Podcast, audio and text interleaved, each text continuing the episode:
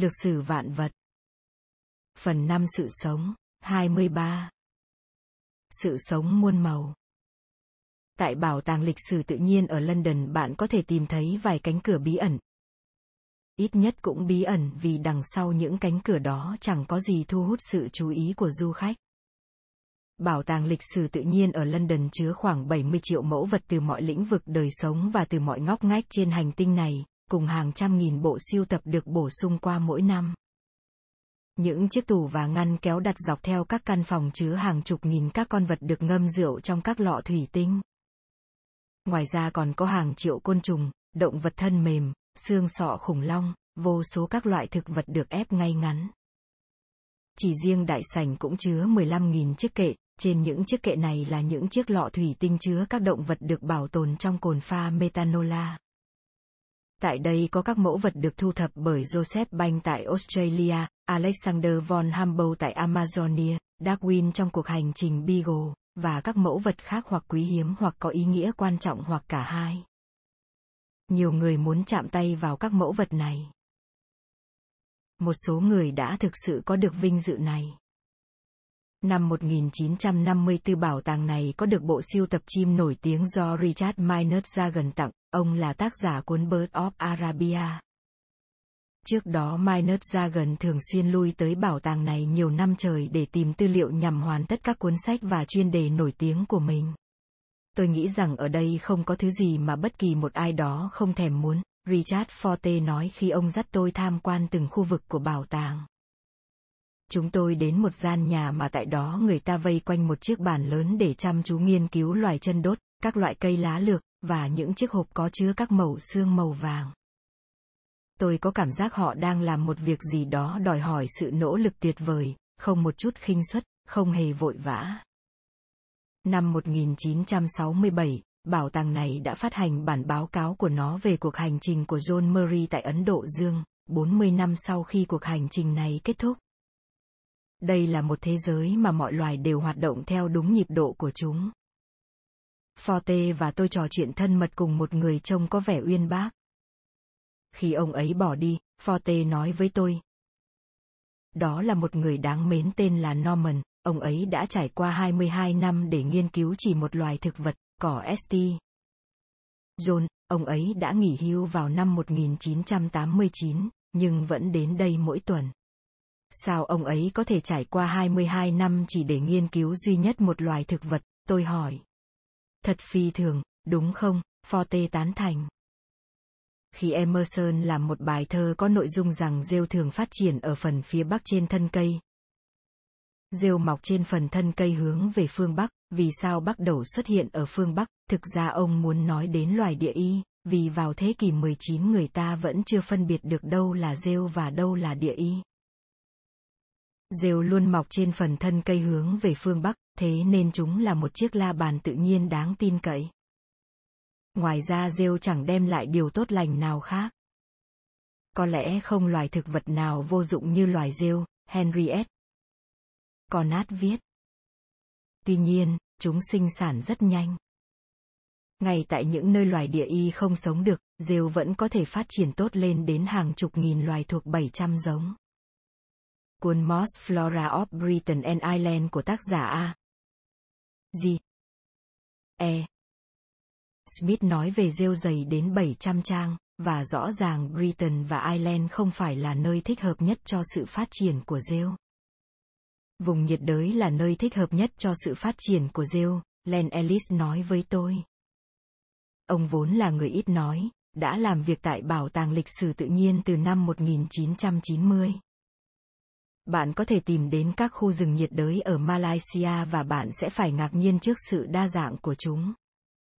Chính tôi đã từng đến đó và đã từng gặp một loài rêu chưa một tài liệu nào nói đến.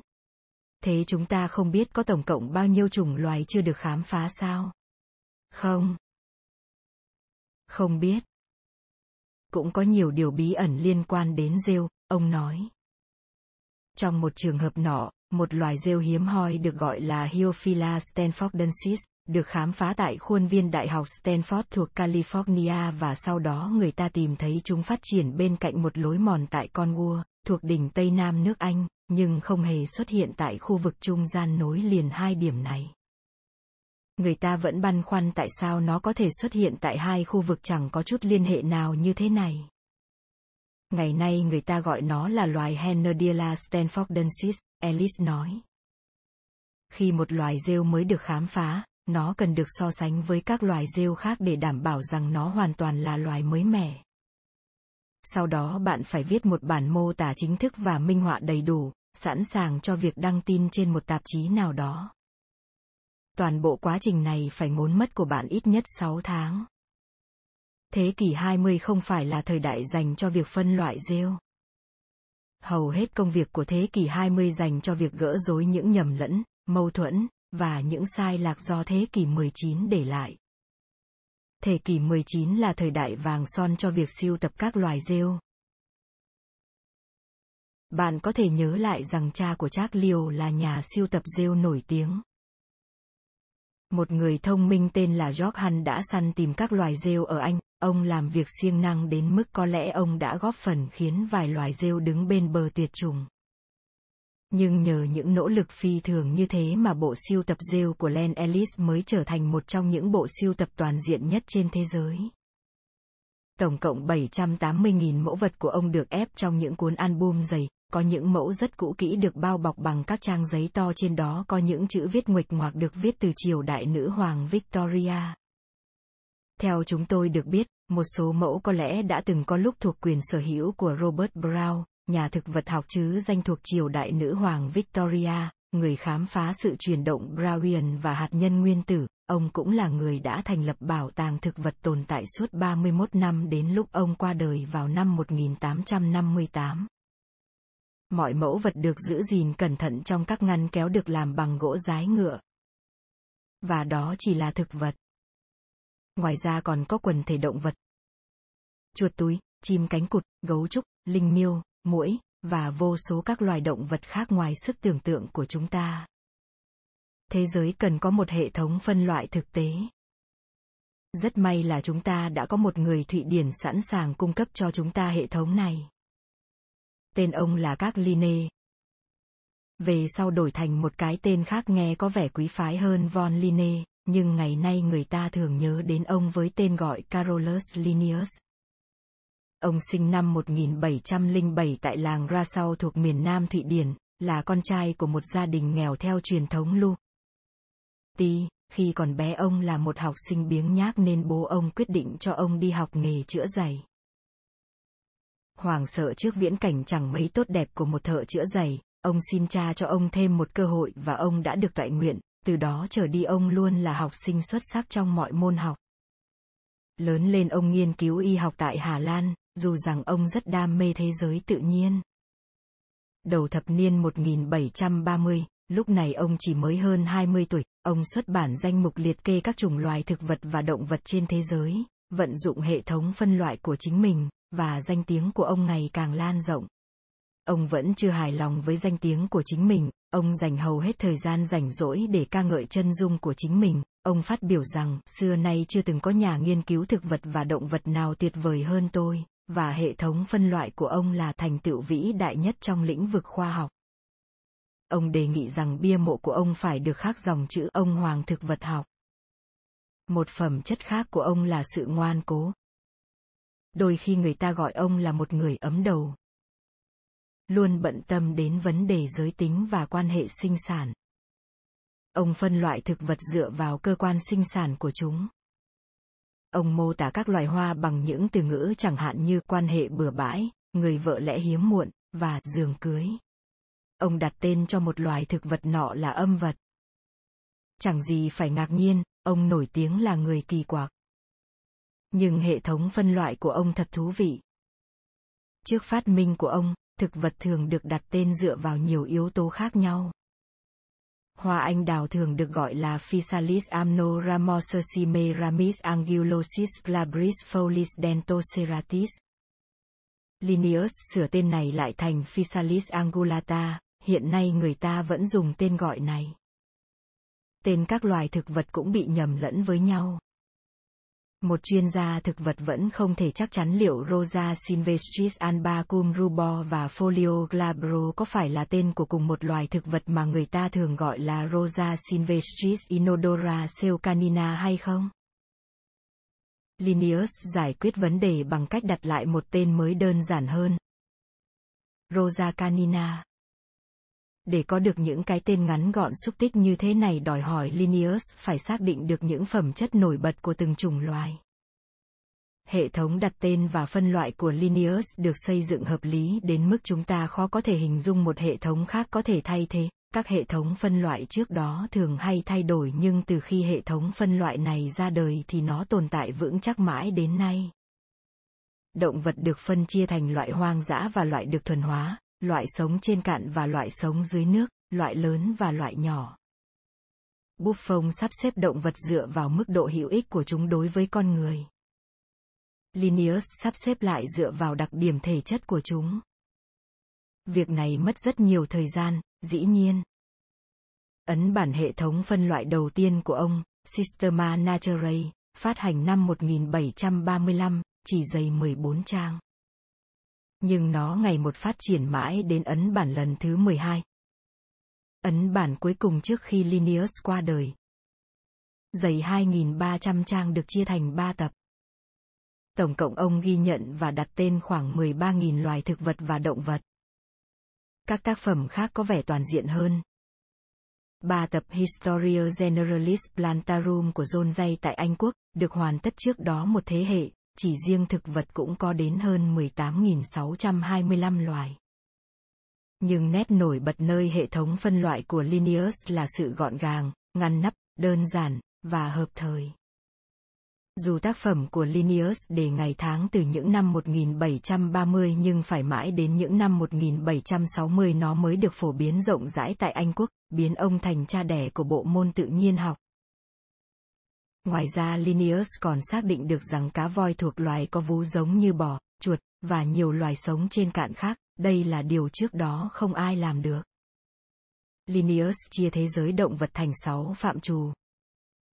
Động vật có vú, bò sát, chim, cá, côn trùng, và vơm, hay còn gọi là sâu bọ, là mọi loài còn lại không thuộc năm phạm trù đầu tiên. Ngay từ đầu, rõ ràng việc xếp tôm vào loại sâu bọ là việc không thỏa đáng, thế nên các phạm trù mới đã được bổ sung chẳng hạn loài nhuyễn thể và loài giáp xác. Đáng tiếc là hệ thống phân loại mới này không được áp dụng thống nhất giữa các quốc gia. Trong một nỗ lực nhằm tái thiết trật tự, năm 1842 Anh quốc công bố tập hợp các quy tắc phân loại mới được gọi là Stricklandian Code, nhưng người Pháp xem đây là sự cậy quyền, và Hội động vật học của Pháp trả đũa bằng cách đưa ra tập hợp các quy tắc phân loại khác. Trong khi đó, Hội Nghiên cứu Tự nhiên Hoa Kỳ, một số lý do nào đó, vẫn sử dụng hệ thống phân loại ấn bản 1758 Systema Naturae. Mãi đến năm 1902, tại cuộc họp của Hội động vật học quốc tế, các nhà tự nhiên học mới thể hiện tinh thần thỏa hiệp và đi đến việc sử dụng chung một hệ thống phân loại quốc tế. Nguyên tắc phân loại đôi khi được xem là một môn khoa học đôi khi được xem là một môn nghệ thuật, nhưng thực ra nó là một chiến trường. Thậm chí ngày nay, sự mất trật tự trong hệ thống phân loại này còn lớn hơn trước. Hãy lấy ví dụ về một số loài chúng ta thường biết đến, chẳng hạn loài thân mềm. Chai và ốc sên, động vật chân đốt. Côn trùng và tôm cua, và động vật có cuộc sống. Con người và mọi động vật có cuộc sống khác. Ngoài ra người ta còn phân chia chúng thành những nhánh nhỏ chẳng hạn Nathostomulida. Sâu bọ ở biển, Sinidaria, Sứa và san hô, và Priapolida. Loài sâu bọ có dương vật. Dù bạn có quen thuộc với cách phân loại này hay không thì đây vẫn là các phân nhánh cơ bản của chúng. Tuy nhiên vẫn có nhiều bất đồng trong việc phân nhánh như thế này. Hầu hết các nhà sinh vật học đồng ý rằng tổng cộng gồm có hơn 30 phân nhánh, một số khác lại cho rằng con số này chỉ độ trên dưới 20, trong khi Edward O. Wilson trong cuốn The Diversity of Life lại xác định con số này lên đến 89 việc phân loại chủng loài thậm chí còn có nhiều sự bất đồng hơn. Việc một loài cỏ nọ nên được gọi là Aegilops incurva, Aesop incurvata, hay Aesop ovata có thể là việc vô nghĩa đối với một người không quan tâm đến thực vật học, nhưng lại là nguồn tạo ra sự tranh cãi quyết liệt giữa các nhà thực vật học. Vấn đề ở đây là, có đến 5.000 loài cỏ và đa số chúng trông rất giống nhau ngay cả khi bạn là người rất sành sỏi về các loại cỏ. Kết quả là, một số loài được khám phá và được đặt tên ít nhất 20 lần, và dường như không có loài nào được đặt trên dưới hai lần. Hai tập sách Manual of the Grasses of the United States dành 200 trang để nói về các từ đồng nghĩa mà các nhà thực vật học vô tình tạo ra. Và đó mới là các loài của một quốc gia duy nhất. Các cuộc tranh luận và bổ sung dường như xuất hiện ở mọi bộ phận khác liên quan đến sự sống, thế nên việc kiểm tra tổng quát không phải là việc dễ dàng như bạn nghĩ. Kết quả là, chúng ta gần như không biết. Thậm chí còn không hiểu được các đặc điểm quan trọng nhất của chúng, theo lời Edward O. Wilson. Con số các loài vật sống trên hành tinh này. Người ta chỉ có thể ước đoán con số này từ 3 triệu đến 200 triệu. Đặc biệt hơn, theo bản báo cáo trong tạp chí Economist, khoảng 97% các loài động vật và thực vật vẫn đang chờ chúng ta khám phá. Trong số các sinh vật chúng ta thực sự biết về chúng, hơn 99% chỉ được mô tả sơ sài. Tên khoa học, các mẫu vật tại bảo tàng, vài mô tả hời hợt, theo cách Wilson nói đến kiến thức của chúng ta về sinh vật. Trong cuốn The Diversity of Life, ông ước đoán tổng số các chủng loài chúng ta biết đến. Thực vật, côn trùng, vi khuẩn, tảo, mọi loài. Là 1,4 triệu, nhưng ông lưu ý rằng đó chỉ là sự ước đoán. Các tác giả khác cho rằng con số này là 1,5 triệu đến 1,8 triệu. Tóm lại, chúng ta không thực sự biết những gì mình nghĩ rằng mình thực sự biết. Nhìn chung bạn cần phải tìm đến từng chuyên gia về từng lĩnh vực, bạn hỏi xem có bao nhiêu chủng loài trong lĩnh vực kiểm soát của họ, sau đó bạn cộng tất cả những con số này lại. Nhiều người đã làm thế. Vấn đề ở đây là các dữ liệu họ thu thập được thường mâu thuẫn. Một số nguồn cho rằng số loài nấm là 70.000, một số nguồn khác cho ra con số 100.000. Bạn có thể nhận thấy một số chuyên gia khẳng định rằng số loài run đất là 4.000 và đồng thời một số chuyên gia khác cũng cam đoan rằng số loài run đất là 12.000. Đối với côn trùng, con số này dao động từ 750.000 đến 950.000. Đối với thực vật, con số này là từ 248.000 đến 265.000. Việc tổng hợp các dữ liệu không phải là việc dễ dàng. Đầu thập niên 1960, Colin Grove của Đại học Quốc gia Australia thực hiện một cuộc điều nghiên chính thức về hơn 250 loài động vật có vú phát triển cao nhất. Ông phải mất 40 năm mới có thể gỡ rối được mọi việc. Kết quả cho thấy chúng ta có khoảng 20.000 loài địa y, 50.000 loài động vật thân mềm và 400.000 loài bọ cánh cứng. Chúng ta chỉ có thể chắc chắn một điều. Vẫn còn rất nhiều loài chưa được khám phá. Và thập niên 1980, Terry Irwin của Học viện Smithsonian cho phun xịt thuốc trừ sâu tại 19 khu rừng nhiệt đới ở Panama, sau đó ông thu gom mọi thứ rơi vào trong lưới của mình. Ông xác định được 1.200 loài bọ cánh cứng. Dựa vào sự phân phối bọ cánh cứng ở các nơi khác, số các loài cây khác ở những nơi khác, số các khu rừng trên thế giới, vân vân, và ông ước đoán tổng cộng thế giới có khoảng 30 triệu loài côn trùng. Về sau ông cho rằng con số này quá khiêm tốn.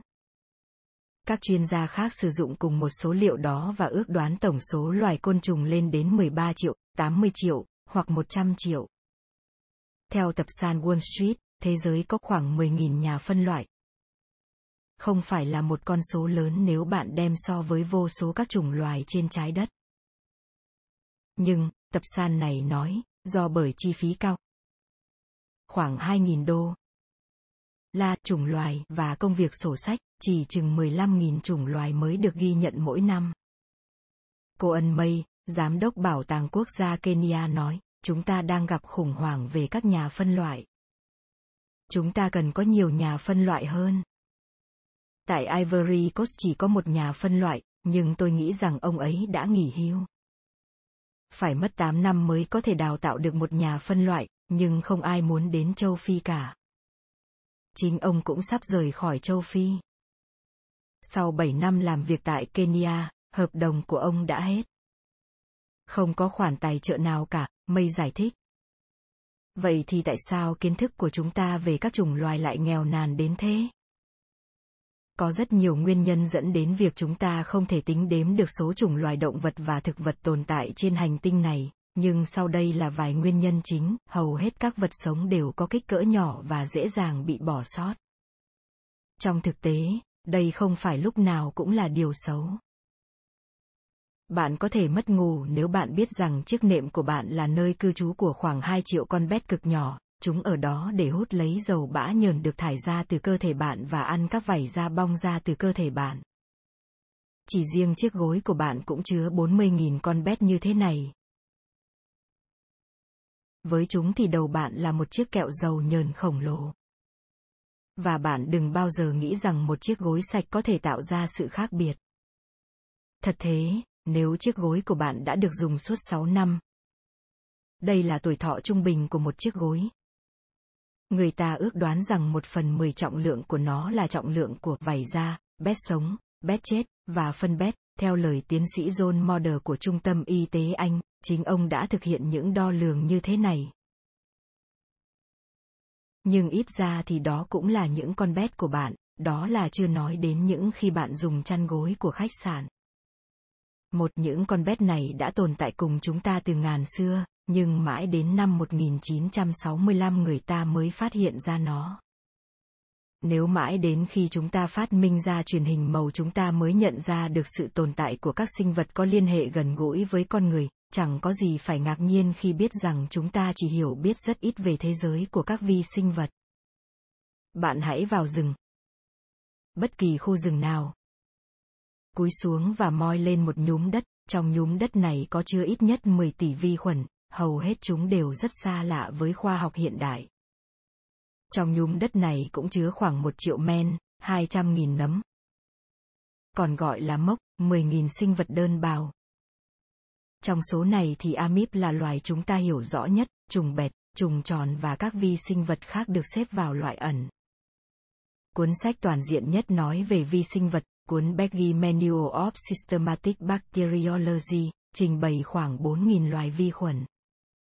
Vào thập niên 1980, hai nhà khoa học Na Uy là Jostai Gossoyer và Vindis Tosvik đã thu gom một gam đất từ một rừng sồi gần phòng thí nghiệm của họ tại Bergen và cẩn thận phân tích các loại vi khuẩn trong màu đất này. Họ xác định rằng trong màu đất này chứa khoảng 4.000 đến 5.000 chủng loài vi khuẩn khác nhau, nhiều hơn số loài vi khuẩn được trình bày trong cuốn Beggy Manual of Systematic Bacteriology. Sau đó họ tìm đến khu vực ven biển cách đó vài dặm, thu gom một gam đất tại đó, và xác định rằng trong mẩu đất mới này có chứa 4.000 đến 5.000 chủng loài vi khuẩn khác. Theo lời Edward O. Wilson thì nếu có hơn 9.000 loài vi khuẩn tồn tại trong hai mẩu đất tại hai khu vực của Na Uy, vậy thì có bao nhiêu loài vi khuẩn tại những nơi khác đang chờ chúng ta khám phá? Theo một ước đoán nọ thì con số này có thể lên đến 400 triệu. Chúng ta không tìm đúng nơi. Trong cuốn The Diversity of Life, Wilson mô tả hình ảnh các nhà thực vật học trải qua vài ngày lang thang trong khu rừng nhiệt đới rộng 10 hecta tại Borneo và khám phá hàng nghìn chủng loài hoa mới. Nhiều hơn con số được tìm thấy tại toàn vùng Bắc Mỹ. Không khó để tìm kiếm các loài hoa này, chỉ có điều là trước đó chưa ai tìm đến đây. Cô ân mây của Bảo tàng Quốc gia Kenya nói với tôi rằng ông đã đến một khu rừng phú đầy mây trắng, một khu rừng trên đỉnh núi tại Kenya, và chỉ trong nửa giờ đồng hồ ông đã tìm thấy bốn chủng loài động vật nhiều chân mới. Các khu rừng phủ mây thường xuất hiện tại các cao nguyên và đôi khi bị bỏ hoang suốt hàng triệu năm. Chúng cung cấp môi trường sống lý tưởng cho các sinh vật và hầu như chưa được nghiên cứu, ông nói. Rừng nhiệt đới chiếm chỉ khoảng 6% bề mặt trái đất, nhưng lại là nơi ở của hơn một nửa số động vật trên trái đất và khoảng 2 phần 3 các loài hoa, và chúng ta gần như chẳng biết gì về đời sống sinh vật ở đây. Rõ ràng đại đa số các sinh vật tồn tại ở đây có giá trị cao. Ít nhất 99% các loài hoa tại đây chưa bao giờ được nghiên cứu về tiềm năng chữa bệnh của chúng. Vì các loài hoa không có khả năng trốn chạy khỏi sự tấn công của động vật nên chúng phải phát triển khả năng tự vệ bằng các chất hóa học. Ngay cả ngày nay gần một phần tư các loại thuốc men chữa bệnh được chế biến từ 40 loài thực vật, 16% khác được chế biến từ các loài động vật và vi sinh vật. Tuy nhiên việc khám phá những điều chưa biết không phải là việc đơn giản. Trong cuốn Lai, An Unauthorized Biography, tác giả Richard Forte nói đến việc một loại vi khuẩn cổ đã được tìm thấy trên một bức tường của một quán rượu tại một vùng quê nơi mà các bợm nhậu đã tiểu tiện suốt nhiều năm trời. Không có đủ chuyên gia. Con số những sinh vật cần phải được khám phá, tìm hiểu và ghi nhận vượt xa con số các nhà khoa học sẵn sàng làm việc đó. Hãy lấy ví dụ về vi sinh vật Bdelloid rotifer. Chúng có thể sống sót qua mọi điều kiện. Khi điều kiện sống khó khăn, chúng cuộn mình lại thành hình đĩa, ngừng mọi hoạt động trao đổi chất, và chờ đợi thời điểm tốt hơn. Trong trạng thái này bạn có thể vất chúng vào nước sôi hoặc đông lạnh chúng ở mức dưới 0 độ C. Đây là nhiệt độ mà ngay cả các nguyên tử cũng khó tồn tại. Và sau đó, khi mọi khó khăn qua đi, chúng lại duỗi thẳng người ra và tiếp tục sống cứ như thể chẳng có gì xảy ra. Đến nay đã có khoảng 500 loài. Một số nguồn cho rằng 360 loài vi sinh vật như thế này được khám phá, nhưng không ai biết tổng cộng có bao nhiêu loài như thế. Suốt nhiều năm trời, hiểu biết của chúng ta về vi sinh vật này là nhờ bởi một người tên là David Brise, ông nghiên cứu chúng mỗi khi nhàn rỗi. Bạn có thể tìm thấy chúng khắp nơi trên thế giới, nhưng bạn có thể mời mọi chuyên gia về sinh vật này đến nhà bạn dùng bữa tối mà không cần phải mượn chén đĩa của hàng xóm. Ngay cả loài nấm vốn là loài có ý nghĩa quan trọng và xuất hiện khắp nơi cũng chỉ thu hút được rất ít sự chú ý từ các chuyên gia. Nấm xuất hiện mọi nơi và xuất hiện ở mọi hình thức. Nấm bẹt, nấm tròn, men, mốc, vân vân. Và chúng xuất hiện với số lượng lớn. Nếu bạn thu gom tất cả nấm tại một đồng cỏ rộng 1 hecta, bạn sẽ có được khoảng 1.135 kg nấm. Đây không phải loài sinh vật được trồng trọt. Nếu không có nấm thì khoai tây không bị nhiễm bệnh, không có các bệnh da liễu, nhưng đồng thời chúng ta cũng không có sữa chua, bia, hoặc format. Tổng cộng có khoảng 70.000 loài nấm đã được xác định, nhưng người ta ước đoán rằng con số thật của nó có thể lên đến 1,8 triệu. Thế giới thực sự là một nơi rộng lớn. Với sự phát triển của ngành hàng không và các hình thức liên lạc hiện đại, chúng ta có ảo giác rằng thế giới là một nơi không quá lớn, nhưng thực ra thế giới này là một nơi rất rộng lớn. Đủ lớn để chứa đựng nhiều điều bất ngờ. Loài hươu đùi vằn, họ hàng với loài hươu cao cổ, ngày nay chúng ta biết rằng chúng sống tại nhiều khu rừng nhiệt đới ở Zaire. Tổng số lượng lên đến 30.000. Tuy nhiên mãi đến đầu thế kỷ 20 chúng ta mới xác định được sự tồn tại của chúng. Loài chim không biết bay tại New Zealand được gọi là takahe được xác định là đã tuyệt chủng 200 năm trước khi chúng được khám phá là vẫn còn tồn tại ở South Island. Năm 1995 một nhóm các nhà khoa học Anh và Pháp tại Tây Tạng, họ lạc đường trong một trận bão tuyết tại một thung lũng xa xôi, tình cờ bắt gặp một loài ngựa được gọi là Riwas, trước đó người ta xác định rằng chúng chỉ tồn tại qua các bức họa lưu lại từ thời tiền sử. Cư dân tại thung lũng này tỏ ra ngạc nhiên khi biết rằng loài ngựa này được xem là loài quý hiếm trong thế giới hoang dã. Nhưng ngay cả khi chúng ta tập hợp hàng nghìn chuyên gia và phái họ đến từng ngóc ngách xa xôi trên toàn thế giới thì điều đó vẫn chưa đủ, vì sự sống xuất hiện tại bất kỳ nơi nào có khả năng nuôi dưỡng nó. Để nghiên cứu được toàn sự sống trên hành tinh này, bạn phải xới tung mọi ngóc ngách trên hành tinh này. Dù có làm thế bạn cũng vẫn không thể xác định được mọi loài tồn tại trên hành tinh này. Vào thập niên 1980, các chuyên gia khảo sát hang động bước vào một hang động sâu tại Romanian. Hang động này đã bị cách ly khỏi thế giới suốt một khoảng thời gian dài, tại đó họ tìm thấy 33 loài côn trùng và các sinh vật nhỏ khác. Nhện, rết, giận. Tất cả đều đuôi mù, xanh sao, và mới mẻ đối với khoa học. Chỉ trong một cuộc hành trình kéo dài 2 năm, Alfred C. Kinsey di chuyển suốt 2.500 dặm và thu thập được 300.000 con côn trùng. nhưng điều khiến tôi bối rối nhất là làm thế nào để chúng ta có được những người kế vị trong việc nghiên cứu thế giới tự nhiên này. Rõ ràng không có nhiều tổ chức sẵn sàng hỗ trợ kinh phí cho việc nghiên cứu này. Khi chúng tôi chia tay tại Bảo tàng Lịch sử tự nhiên tại London, tôi hỏi Richard Forte rằng làm thế nào để khoa học đảm bảo được rằng khi một chuyên gia nghiên cứu tự nhiên về hưu thì sẽ có ngay một chuyên gia khác kế vị. Ông mỉm cười trước câu hỏi ngây ngô của tôi, tôi e rằng việc này không giống như việc bạn ngồi chờ sau cánh gà đến lượt mình bước ra sân khấu. Khi một chuyên gia về hưu, hoặc chẳng may qua đời trong khi đang nghiên cứu một về tài nào đó, đề tài đó lập tức bị đóng cửa, đôi khi đóng cửa suốt một khoảng thời gian rất dài. Và tôi nghĩ rằng đó là lý do tại sao ông lại đánh giá cao một người nào đó trải qua 44 năm để nghiên cứu riêng một chủng loài nào đó, ngay cả khi việc đó chẳng đem lại kết quả gì mới mẻ. Chính xác, ông nói, chính xác. Ghi chú. Một đôi khi việc vệ sinh càng làm cho vấn đề thêm tệ.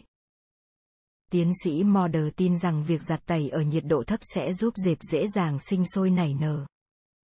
Theo lời ông thì, nếu bạn giặt rửa quần áo nhiễm giận ở nhiệt độ thấp, bạn sẽ có được những con dẹp sạch sẽ hơn.